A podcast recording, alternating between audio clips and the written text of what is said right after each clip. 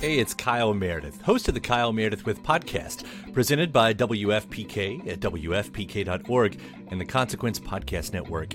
It's a series that puts the spotlight on iconic musicians and actors, inviting them to drop by and talk about their latest projects, whether it's albums, TV shows, films, or beyond. I'm gonna say something I don't want to say. Here it goes.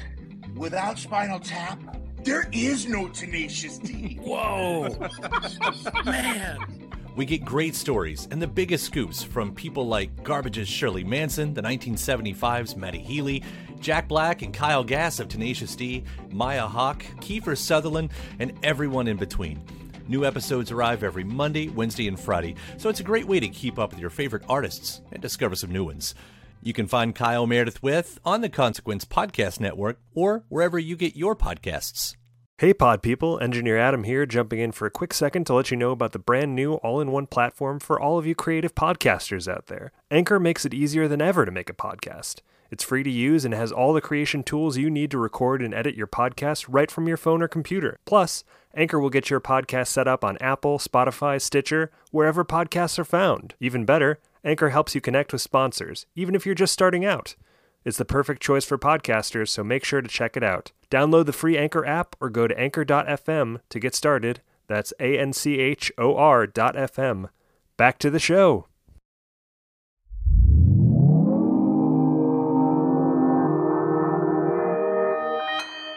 Consequence Podcast Network.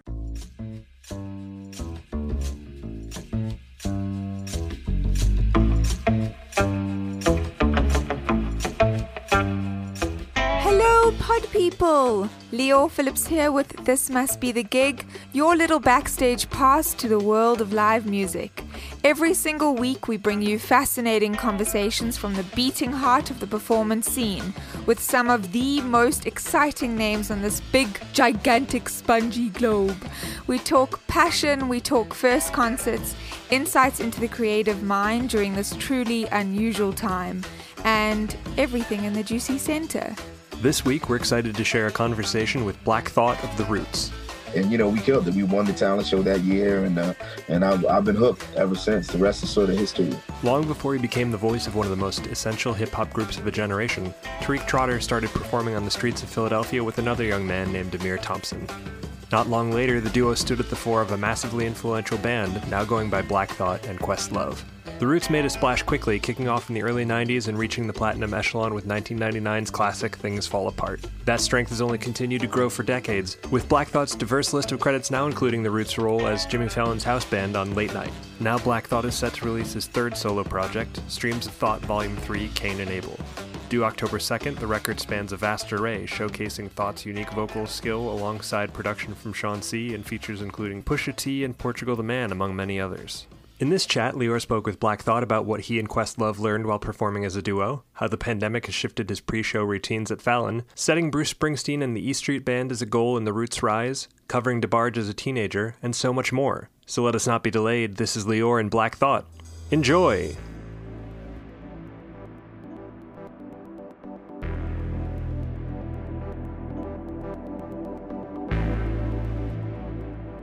Fallon at the moment? Yes, So, what time do you often get there before the show starts to record? How many Um, hours before?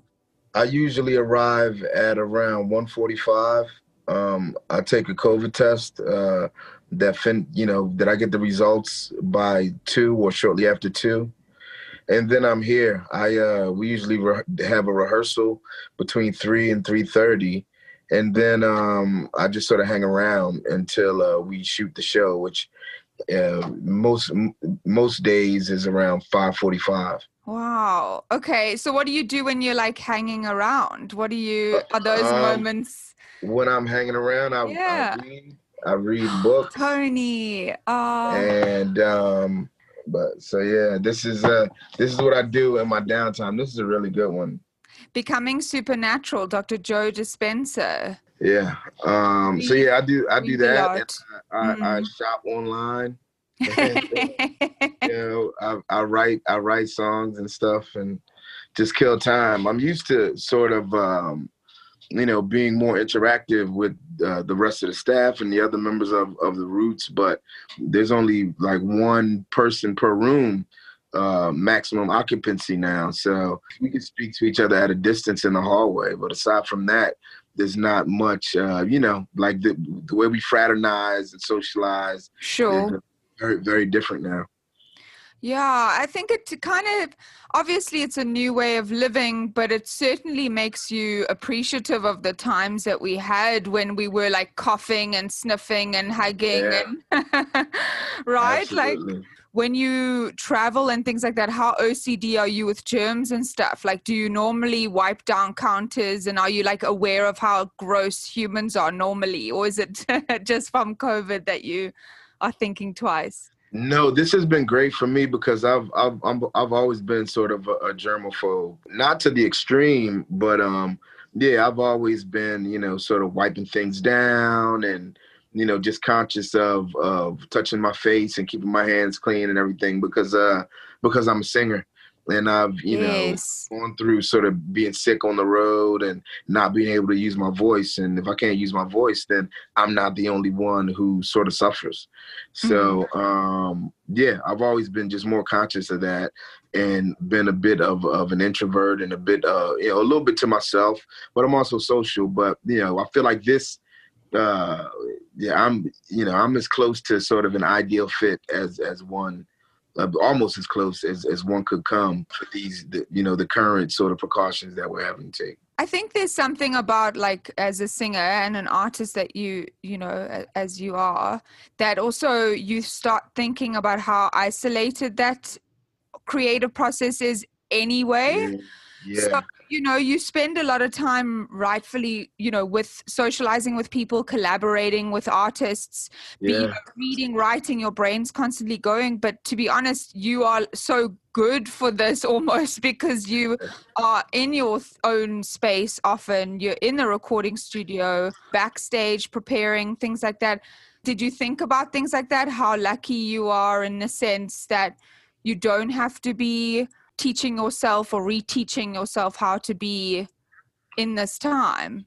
Yeah, I'm very thankful, and you know, uh, every day I sort of, um, you know, I, I, I acknowledge that, uh, you know, even if it's you know just to, to myself, the gratitude that, uh, I mean, though th- it's been a lot uh, to sort of get used to, um, it hasn't been a huge awkward uh, uh, amount of of adjustment for me, Sure. You know, to do my work. So yeah. Yeah. Well, let's talk about your work. I mean, this is this is the why we're here, and you know, blessings and celebrations for the for the new record that's coming out. Oh, thank you. Um, It's such a great thing to have out in the world, and then you know, you look at like you're now at the third installment of Streams of Thought. So, how does it Yeah. feel to be sharing this set of tracks? Were they all written at the same time, or did you want to, uh, uh, you know, work on them separately? Yeah, they were. Um, we, I worked on them separately. Um, over over a few different sessions, maybe. Um, I want to say maybe five or six uh, sessions within which I during which I was writing. That uh, Sean C and I worked together. We did a few sessions in New York, um, and then we traveled to uh, to work with Portugal the Man in Portland, Oregon, over a weekend or so. And then um, there's also a song that we recorded uh, at a time when we both just uh, by I guess coincidence um, happened to be in LA at the same time. So we recorded one of the songs in LA. Um, Wow. But yeah, aside from that, um, yeah, you well, I didn't. We didn't spend that much time on on any of it.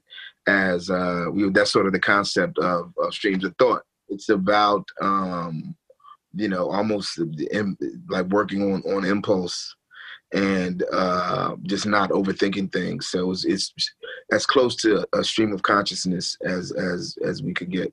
Why is it important for you to to approach your art that way? That might sound like a silly question, but why is it important to have those stream of consciousness moments that you can just let everything out, be open, be candid and honest? Why is that important for you as an artist and why is that important right now? Um, for me, I think you know it's just important to show at you know at this point in my career I want to, you know, whatever I do to be sort of demonstrative of of my range. So, you know, there's that. But yeah, you know, the way I work uh, in a roots capacity is uh, is just very different. You know, people say, "Hey, you know, you're working, you're you're recording, your lyrical content is is uh, relatively, uh, you know, comparable to mm-hmm. what you do uh, working with the roots. So how is this different?" And you know, what what's different about streams of thought is that it's um it's more you know these are these are, are, songs that are written and recorded on on instinct so i'm able mm-hmm. to listen you know to my to my true self and sort of go with my my first you know thought you know i'm saying no no pun intended but um yeah the the way that we've always worked as the roots is sort of trying to you know i guess we've we've actually worked sort of worst case scenario you right. I mean? yeah, right. You know, just thinking of well, what's the worst thing that could happen? So let's sort of prepare for that. Put that and, out there, yeah. And, and, and, accommodate for it. And, you know, in this sort of uh, configuration of, of, of, of, you know, how I've been, you know, making, making my music, it's sort of the antithesis to that. So it's more, um, yeah, it is, it is more honest. It is more um, personal and vulnerable and, um, you know open in in a different way. So um i'm able to sort of uh you know it's the best of both worlds. It's not like the the roots is over and it's not like i'm I, am i am not working on new roots material as mm-hmm. well. But this is just uh you know the way i'm able to to compartmentalize and, and differentiate between the the two you know? Literally we're speaking from backstage in your you know dressing room at fallon. It's you you clearly can multitask and do you know different things to solo stuff oh, to band stuff you know? Yeah, yeah. so it's i feel like i don't think my curiosity is in why it's different. I think it's more what do you get out of it um, that is so important for you as an artist to be able to, you know, like even looking at Good Morning, it's such a strong track with Pusha T and Killer Mike and Swizz Beatz. And, you know, you mentioned Portugal the Man, like you have these collaborators, but it's so you, it's so authentically you speaking to the listener. So, why yeah. is that valuable for you to do now? I think for me, it's uh, it's just it's cathartic, you know. Yeah. So you know, I'm able to sort of serve as my own uh, therapist in in very many ways, and this is sort of you know what I have to get. You know, I have to get it out. And the medium uh, that in which I work is uh, is also ever evolving. You know, sometimes. Mm. Um, it's music. Uh, sometimes it's just some remarks that I have to write down or you know it's a, a visual thing or you know the photography or the culinary arts or something right. regarding fashion or you know i uh, but i have to create and um, once i've created something and it's been received um, then it's uh, you know a certain level of, of gratitude that i get. And it's um, it's reassurance it's confidence building it's uh, you know it, it adds on to to my awareness. And you know it, it, patches me in that much more further when it's time to sort of repeat the process. So this is what i do and this is what we do um because we have to I love what you said now about that it patches you into that awareness because a lot of people shy away. They want to use it to escape, and that you are doing it to tap in. Yeah. It's so powerful, but it's also so emotionally not only draining but like you've got to bare your soul to yourself yeah, yeah. and how do you like how do you navigate that and make sure you're not going fucking crazy and you know how do you make sure that you're okay? Um you know i don't know. I, I don't know. But i think um you know the the reward you know the the there's a certain level of of you know consciousness that mm-hmm. one is able to reach you know as you just come more aware of of sort of you know the space that you occupy mm-hmm. and the space that we occupy and you know the space that is space and how much of sort of the universe is is dark matter mm-hmm. and um yeah you know when you deal with that on a certain level i feel like it it it affects people you know, usually one of, of, of two ways. Like sometimes mm-hmm. it's just completely uh, you know, over overwhelming, in the way that uh, the overlook effect, uh, well, what is called the overlook effect, is Mhm. overwhelming to uh, to astronauts and people who who travel, um, you know, out into the in you know the solar system, people who travel to the moon and out into space on shuttles and stuff to to to to uh, set up satellites and that whole deal. Like when they get that far away from the Earth, outside of the Earth's atmosphere, to look Right. back upon, you know, uh, the planet. It, it, it sometimes it makes them go batshit, you know. Right. Um, right. so yeah, so it, can- it it it can affect you that way, or it can affect you in another way, um, which is almost the opposite, which is uh, a way that makes you appreciate, um, you know, sort of the role that you that you play as, you know, um, one of the the small minute pieces of Mhm. you know another sort of microcosm and it, makes you Mm. appreciate um, just a greater connection and i feel like it speaks to working um, in tandem and working in in unison and you know sort of you know uh, uh, just there being like the grand scheme of things. And um and that's uh you know calming in in in very many ways. It's uh just a consciousness of you know the galaxy and and the intentions that the galaxy has sort of being greater than than you know any one man or any one you know city any one you know country continent whatever you know what i mean Mhm. there's a there are far more powerful uh forces uh at play you know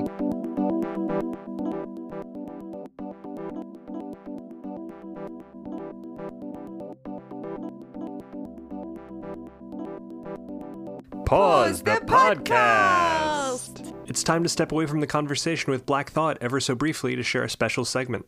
We typically like to share our favorite live show or live stream of the week, but we want to continue putting a spotlight where it's most needed and instead highlight an organization we think you should contribute to. This week, we're highlighting the Black Roots Alliance, an organization that supports the safety and liberation of all black people, promotes black leadership, and cultivates black centered community transformation. To learn more and contribute, head to blackrootsalliance.org. That's blackrootsalliance.org. But for now, back to Lior and Black Thought. Enjoy!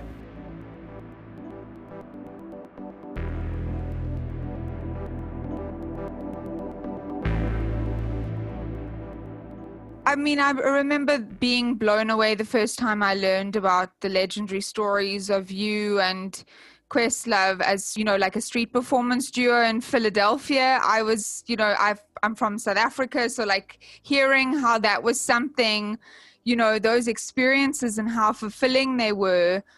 Were those experiences were you looking at it more as a trade that you could adopt to like fill other creative work or did you find that experience really telling for how you got to where you are now Um, I definitely think the experience of, of, you know, the way we sort of worked together as young people and the way that uh, the Roots uh, Collective came to be Mhm. um, was sort of the precipice. Like it was, you know, it, it is because of, of, of, you know, the way we worked and, and when it all, it all, you know, sort of was taking shape that we're able to, to sort of be all things to all people, um, you know, now, and that we have been, you know, throughout our career. Um, so yeah, I, I think our career has definitely been reflective of, of having sowed those initial seeds of sort of being able to uh, to code switch and being able to perform for you know different audiences. Sometimes um, multiple different audiences uh, during the course of one day or evening. Yeah. And you know um, having to sort of uh, to grab folks attention and be able to hold it and um, you know to maintain uh, you know your rapport your connection uh, to the audience sometimes without amplification. So um, i think that that speaks Ooh. to uh, just the you know the the how dynamic our performance has sort of evolved to be. And yeah th- this was all e- but even before we had taken it to the street we were in uh, uh, high school where that was uh, one of the focuses was the performing right the performing arts. You went to the high school for the creative and performing arts, and I, I feel like um, having formed our band there, uh, the career path that we've taken, you know, ever since has uh, has you know always sort of spoken back. You know, has been a, a nod back to uh, to that that sort of origin story. Yeah. Yeah. And a lot of the MCs that I've talked to have mentioned ciphers and freestyling with school friends being that real hook for the performance side of, Oh, yeah. their lives, in addition to the writing side. You know, a lot, a lot Yeah. of people cite that moment and that those formative years as I was really just trying to respond to my friends talking shit, or I was just really trying to add in what I thought I was going through and what I was feeling. So, what what was your experience with that part of rap? Um, you know, I was always super competitive and always uh, surrounded myself Good. with um, you know, artists that I had a a great deal of respect for and people who I felt um I I stood to learn something from. My sharpness, you know, people say steel sharpens steel. So um, it, it's important who you surround yourself with um, as a creative because it's gonna, you know, be reflective of of you know the way in which you're able to create and and you know just uh you know the broadness of your scope and you know what your vision is going to be. So um i've always just tried to you know interact and, and integrate myself uh, into uh collectives of of the best you know what i mean? The best that would whatever place and time um i happen to occupy sort of has uh, had to offer So, what was the first time then that you performed in front of people? Do you remember that first gig that you ever played? That very, very first one? my first time performing was in the third grade third or fourth grade Wow. Um, it was a, a talent show at school, and um, you know I did a, a cover. I was in a group of about you know four other uh, students, and um, you know I did a cover of a song by DeBarge. You uh, are you familiar with DeBarge? yes. Why did So, you yeah. choose that as a cover? They were popular back then, and you know the girls liked DeBarge. That song, you know, their music was on the radio, you know, every Right. five minutes, and um, I did a DeBarge song, and it was well received. We did a great job. We had some cool harmonies, but um, I think there was some folks who like did a dance routine, um, Right. To some hip hop music, like an early version of, of hip hop, which was more like you know just elect- electronic music, you know, Tour Tour de France by Kraftwerk or you know something like that right. and um, you know they did this dance routine and the, just the response that they got from the audience just let me know that the next opportunity i had to perform i was going to rap because I, I already you know Mm. I've, I've been writing rap since i was about nine or so so i was Wow. you know a couple of years into having uh, been a writer but I, I had yet to really to perform in front of uh, an audience so to speak um, i you know performed uh, at parties you know a little bit here and there Mhm. but um, yeah, I decided the next time I competed in a talent show was going to be uh, a rap thing. So in what must have been the fifth grade talent show, or you know, fourth or fifth grade talent show, whatever was the next year, I got a rap group together, and it was me. It was two other rappers, a friend of mine named Walik, a Mhm. friend of mine named uh, Dwight, who would uh, later go on to become uh, an icon in his own right. He uh, was the rapper Beanie Sigel. Wow. That's such So, a uh, young age that you met yes, everybody. yeah. young age and he was younger than i he was a year younger than i was but this was both of our first sort of performance and we had some street some break dancers and someone who did the human beatbox Wow. and um, people doing uh, graffiti like street art uh, live on stage so we just brought every part of the hip hop culture to the audience. Um, everything except the DJ. We didn't have a DJ because we performed to a track. But um, yeah, and you know we killed it. We won the talent show that year, and uh, and I've I've been hooked ever since. The rest is sort of history. You know. Wait, what, what DeBarge t- song did you cover? Was it Rhythm of the Um, Night? no, no, this is before Rhythm of the Night. This was um, I think we did Ooh and I Like It. oh, brilliant. That's so funny. but were, were you ever like i don't want to say i don't want to project this onto you but like what were you performing for were you performing because it felt so good to express yourself like that or were you performing because you were good at it and you just that was your calling in life I, I think performing was my calling. I'd always been a performer, you know. Um, I would, you know, perform for uh, for my members of my family, and and you know, if they had guests, if guests came over, I would, you know, put on suits and you know dress up in outfits and come out and sing. And some of my friends on the on my street, we would do, you know, get together and sing doo wop songs. And Sure. you know, I'd, I'd always, yeah, I'd always been a, a performer.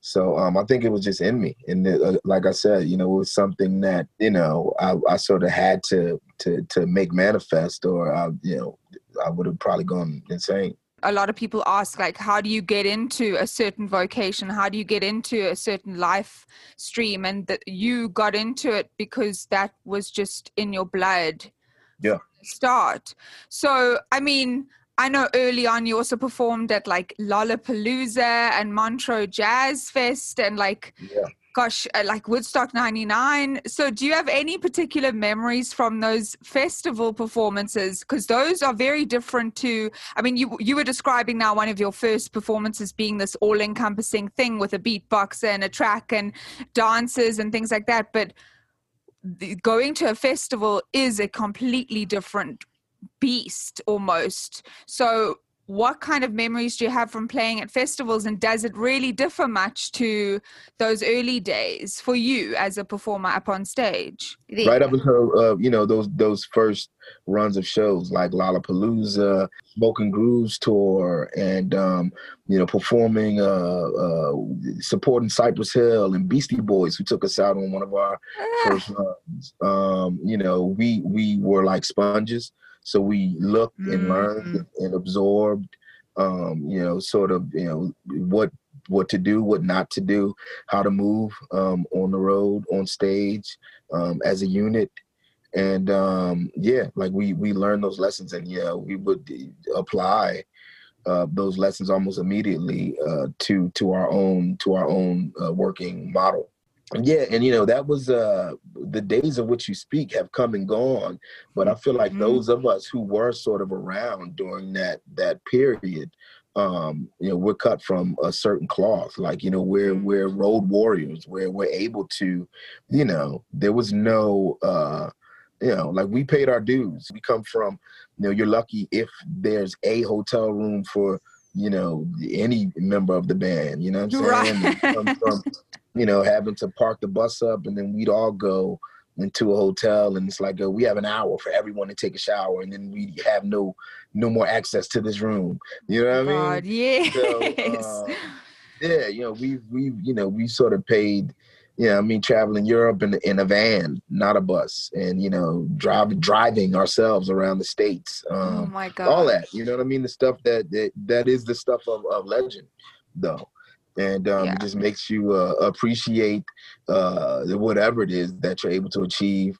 Um, when you achieve it, you're able. You, you it makes you appreciate it more, and it makes you more appreciative of uh, the brotherhood and the camaraderie that is built, um, you know, through the struggle. Like when you struggle together with someone to to achieve uh, a goal. previous two were just the first, you know, streams of thought. But then this last one coming up in a few days' time is Cain and Abel. Mhm. What made you put a title on it? naming this volume, Cain and Abel, I feel like it speaks to just where we are um, in society, and uh, you know, definitely our relationship with one another uh, here in the United States. Um, you know, uh, brothers killing brothers.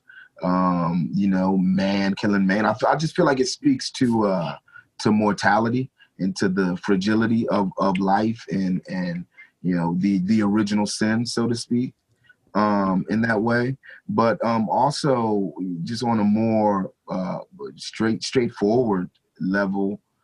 Um, we are Cain and Abel. Uh, Sean Mhm. C, who produced uh, this material, his name is uh, Sean Cain, and it's spelled the way that we use it in in the, the title. Cain and and I am, um, you know, I, I am able. I'm very, I'm willing. you yourself are, of course, considered a legend and you've collaborated with so many over the years.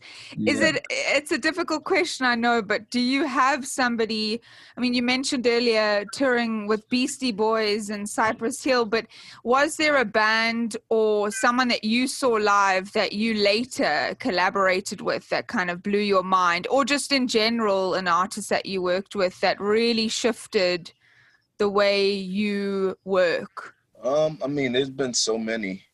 Beastie Boys, um, Rage Against the Machine. This tour that we did with Beck made a huge impression on me, a lasting impression. Um, very many other runs that we did with Cypress Hill, uh, Public Enemy, um, the Fugees, uh, Outkast, uh, George Clinton, and, and, different sort of variations of uh, his Parliament uh, ensembles, P Funk All Stars, and, and, and, that whole thing. Um, but yeah, you know, someone who we saw perform a long a long while ago, and uh, you know they've always made, made a, a, lasting impression on us was uh, Bruce Springsteen mm. and Street Band, and just you know what he you know means and what he he has meant for so long uh, for so many people. Um, has definitely been been something to sort of uh, that we've aspired to and uh, used to do this festival. It was called uh, uh, Roskilde, which yes, is in uh, Denmark. Denmark, yeah. yeah. That's a festival. Uh, as as a part of which we were able to sort of work our ways our way through the ranks and we worked mm-hmm. our way up you know over very many years playing each individual stage and sort of you know killing it and approaching it with the same level of confidence and professionalism and you know rocking our our respective audience um, mm-hmm. for years until uh, you know one year we um, came back and it was you know we were on the main stage and uh, it was the, just the roots and Bruce Springsteen and, and I you know had oh my God. I remember when you know we couldn't even get over here to the stage, and now we're sharing the stage, and we killed it. We you know destroyed our set so crazy, you know, with Springsteen and those guys watching that they had to bring us back out during their performance. They're like, you know, there's no way we're going out there. They had to bring us back out. and um, yeah, you know, that was uh, that was that was a moment for me. That was a, a moment to sort of reflect upon. And you know, with Questlove and I, well, he had to leave immediately because he had to DJ, so he missed coming back out with Springsteen. Mm-hmm. But it mm-hmm. was you know, after the whole thing had taken place, it was something that you know we still reflect upon as a, a, a milestone, sort of watershed uh, moment. You know? This Must Be the Gig is produced by Adam Kivel. We'd like to thank Dean Berger and Daniel Brater for additional music, as well as the Consequence Podcast Network. Hey! If you've listened this far, why not go the extra mile and leave us a review on Apple Podcasts or wherever you find your podcasts? Your comments provide valuable feedback for us and it helps other people find us too. For information on new episodes, be sure to follow us on Facebook, Twitter, or Instagram at TMBTGPod. And generally just irritate everyone you know about the show. Thanks again, and I miss you already.